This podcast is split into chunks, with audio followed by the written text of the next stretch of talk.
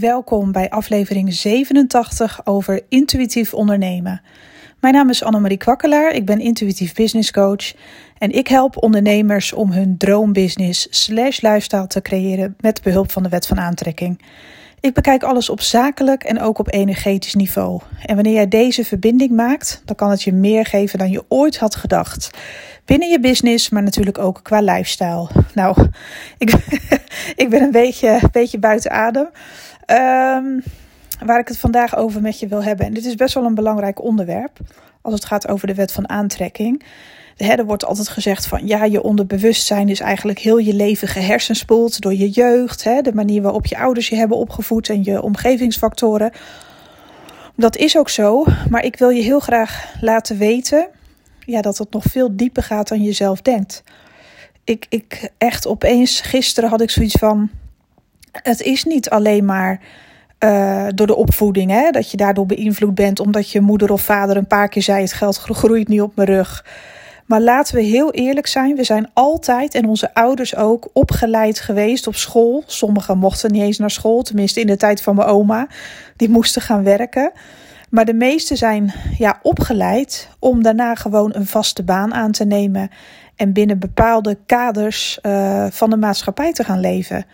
Je neemt, hè, als je een baan neemt en je bent uh, gemiddeld geslaagd, dan gaat het goed met je. Dat is eigenlijk wel een beetje ja, de toon die dan gezet wordt, zeg maar. Hè. Je moet eerst je diploma's halen en je moet dit en je moet dat. En dan loop je netjes binnen de lijntjes, dan kleur je binnen de lijntjes en dan doe je het goed.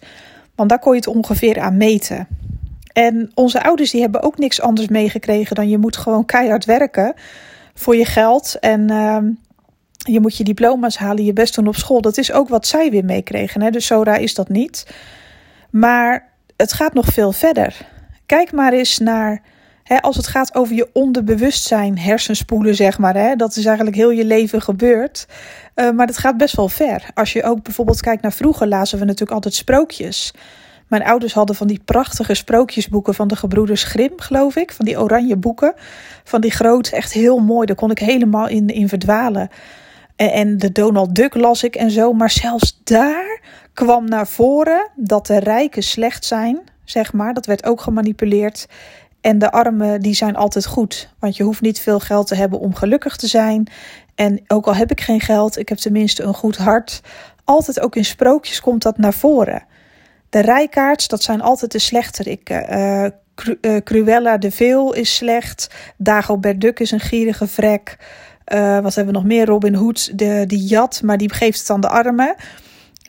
Maar die moet wel eerst jatten. hoe zeg je dat? dus ja, zeg maar van de rijken is ook altijd een heel vertekend beeld gegeven. Net alsof als je veel geld hebt of wilt hebben, dan ben je gierig, dan ben je slecht. In, dat, in een van die boeken stond ook een sprookje van de twee ontevreden mensen. Dat vond ik altijd wel een interessant sprookje, want die mensen woonden in een klein schattig huisje met allemaal bloemetjes en bijtjes en weet ik veel wat. En die gingen verlangen naar iets groters en toen kregen ze dat en toen misten ze weer iets en toen gingen ze zo groot dat ze op den duur verlangden weer naar hun schattige bloemenhuisje. Maar ook die boodschap daarin zat van geld maakt je absoluut niet gelukkig en rijkdom. Maar is dat wel zo, snap je? Dus in die zin zijn we ook best wel gemanipuleerd, zelfs in stripverhalen die wij vroeger als kind lazen. Um, altijd ging het erover, en ook in series, ging het er altijd over dat de arme mensen, die, uh, hè, dat zijn altijd de goede en de rijken zijn altijd de slechte. En dat is eigenlijk best wel bizar, want is dat wel zo? Of werden we daar ook al in gemanipuleerd van doe maar gewoon normaal, kleur maar binnen de lijntjes en dan doe je al gek genoeg. Um, dat is dus ook zo'n 200 jaar geleden begonnen in Duitsland. Ik heb uh, pas op YouTube een hele interessante video daarover uh, gezien. En nu vergeet ik altijd namen. Dat is een beetje dom. Dat zou ik je eigenlijk even mee willen geven. Maar dat is een dame die, uh, die pleit ook voor financiële vrijheid, zeg maar, en hoe je daar komt. En zij zegt dus ook, dat is dus 200 jaar geleden ook al begonnen in Duitsland, dat mensen echt werden, werden opgeleid. Ook dat uh, het, in het onderwijs zie je dat dus nu nog steeds terug. Dat je wordt opgeleid om tot in ieder geval de middenklasse te behoren. Doe maar gewoon, dan doe je al gek genoeg. Niemand leert jou op school hoe je om moet gaan met geld. Hoe moet je omgaan met geld? Hoe kun je het verdubbelen? Hoe kun je het vergroten? Hoe kun je miljonair worden? Hoe kun jij je lifestyle krijgen? Hoe kun jij je dromen gaan volgen? Hoe ga je om als je een, met een hypotheek, zeg maar? Hè? Want er zijn mensen die gaan na school op zichzelf wonen. Maar op de een of andere manier is het zo gekaderd en gestructureerd dat je altijd zal, uh, zeg maar, dat je eigenlijk gaat werken voor iemand. Dus echt voor ondernemers en de vrijdenkenden is er gewoon niet zo heel veel weggelegd. Um, en dat is eigenlijk best wel bijzonder als je naar het onderwijs kijkt. Niemand vertelt jou hoe je met geld om moet gaan. En wat het verstandigste is om te doen met je geld en hoe je kunt investeren en hoe je het groter kunt maken. Niemand vertelt jou hoe je rijk kan worden. Je wordt eigenlijk al heel ons leven klein gehouden in allerlei opzichten. En als je ook bijvoorbeeld kijkt, uh, we worden ook, zeg maar, niemand leert je hoe je verstandig met geld omgaat, maar we worden wel verleid ook in reclames hè, tot massaproductie. We moeten allemaal gefixt worden, we zijn niet goed genoeg. Wittere tanden, we moeten slank zijn, we moeten dit, we moeten dat, want dan ben je gelukkig en in evenwicht en in balans. En dan moet je dat en dat en dat product kopen. Er zijn zelfs uh, bedrijven die zeg maar zo groot zijn dat zij de allerbeste van de allerbeste inhuren die zo op de marketing gaan zitten, die op de psychologie gaan zitten van de klant, zodat je maar op die knop drukt van kopen. Dat gaat heel ver hoor. De, hele, de allergrootste bedrijven die zijn zo goed uitgekiend met hun marketeers, die weten en psychologen zelfs, die er alles aan doen dat jij op die knop drukt van kopen. Die er die alles aan doen om jou over te halen. Een soort van massaproductie, om het zo maar te zeggen. Want hoe meer jij koopt, uh, ja, hoe beter het is voor hen natuurlijk. Maar daar, daarmee blijven we eigenlijk ook heel klein. Als we altijd maar blijven kopen, kopen, kopen om onszelf te vervullen. En omdat we niet goed genoeg zijn en om onszelf te fixen, hoe kun je dan aan een gezonde financiële toekomst werken als je altijd maar wordt verleid? Dus wat ik eigenlijk met deze podcast duidelijk wil maken, is dat we continu worden verleid om onszelf klein te houden continu worden verleid om maar gewoon uh, normaal te doen, weet je wel. Dit kan je doen, want dan voel je je op je gelukkigst. Doe dit, doe dat, doe, zus, doe zo. Maar echt jou stimuleren om zelf na te denken, om zelf te voelen wat goed is voor jou. Worden we eigenlijk best wel bedot met allerlei ja, reclames. Um, weet ik veel, allerlei berichten in de media en ook op social media. We worden altijd maar een bepaalde kant op gestuurd, lijkt het wel. En eigenlijk is het best wel goed om je daar eens bewust van te zijn. Ik kijk steeds minder naar het nieuws. Ik zei vandaag ook tegen een vriendin van me van ja, ik zie het nieuws nu gewoon als de fabeltjeskrant. Ik kijk ernaar als ik me dood verveel. En ook gewoon is van goh, uh, moeten we alweer een mondkapje op? Ja, weet ik veel. Ik wil me wel aan de regels houden. Daar heb ik mijn eigen redenen voor. Ik heb me ook laten inenten. Daar heb ik ook mijn eigen redenen voor. Ga ik niet eens over uitweiden. Dat is mijn keuze. Uh, maar ik kijk gewoon, want ik wil gewoon vrede hebben met mezelf. En, en ik heb geen zin in constant overal tegen te vechten. Want dat vind ik gewoon een kut energie. Daar heb ik helemaal geen zin in. Betekent niet dat ik niet voor mezelf na kan denken. Dat kan ik heel erg goed. Um, maar ik heb dat heel goed uh, uitgedacht. En dat is wat ik wil. Dat is ook wat ik kies. En dat is ook prima. Maar over het algemeen, zeg maar, worden we wel gestuurd om te consumeren. En wordt ons nooit geleerd hoe we met, met ons geld uh, om moeten gaan. En hoe we eigenlijk grootser dan ja, groots kunnen worden. Want er is ook wel heel veel in handen van de aller, aller, allerrijkste. Van de grootste elite. Er zijn namelijk, uh, ik weet niet of je wel eens hebt gehoord van BlackRock. Die zit echt overal in qua aandelen. Daar geven wij elke dag ongemerkt waarschijnlijk ook geld aan. Uh, die hebben overal assets, aandelen, die zitten overal in met hun vingers, zeg maar, wereldwijd. En die worden alleen maar groter en rijker. En die hebben best wel heel veel macht, dat is ook zo. Maar dat wil niet zeggen dat omdat er een aantal van die mensen zijn die uh, helemaal niet zo begaan zijn met de rest van de wereld, maar alleen in hun eigen gewin denken, zeg maar. Dat wil niet zeggen dat daarom alle rijken slecht zijn.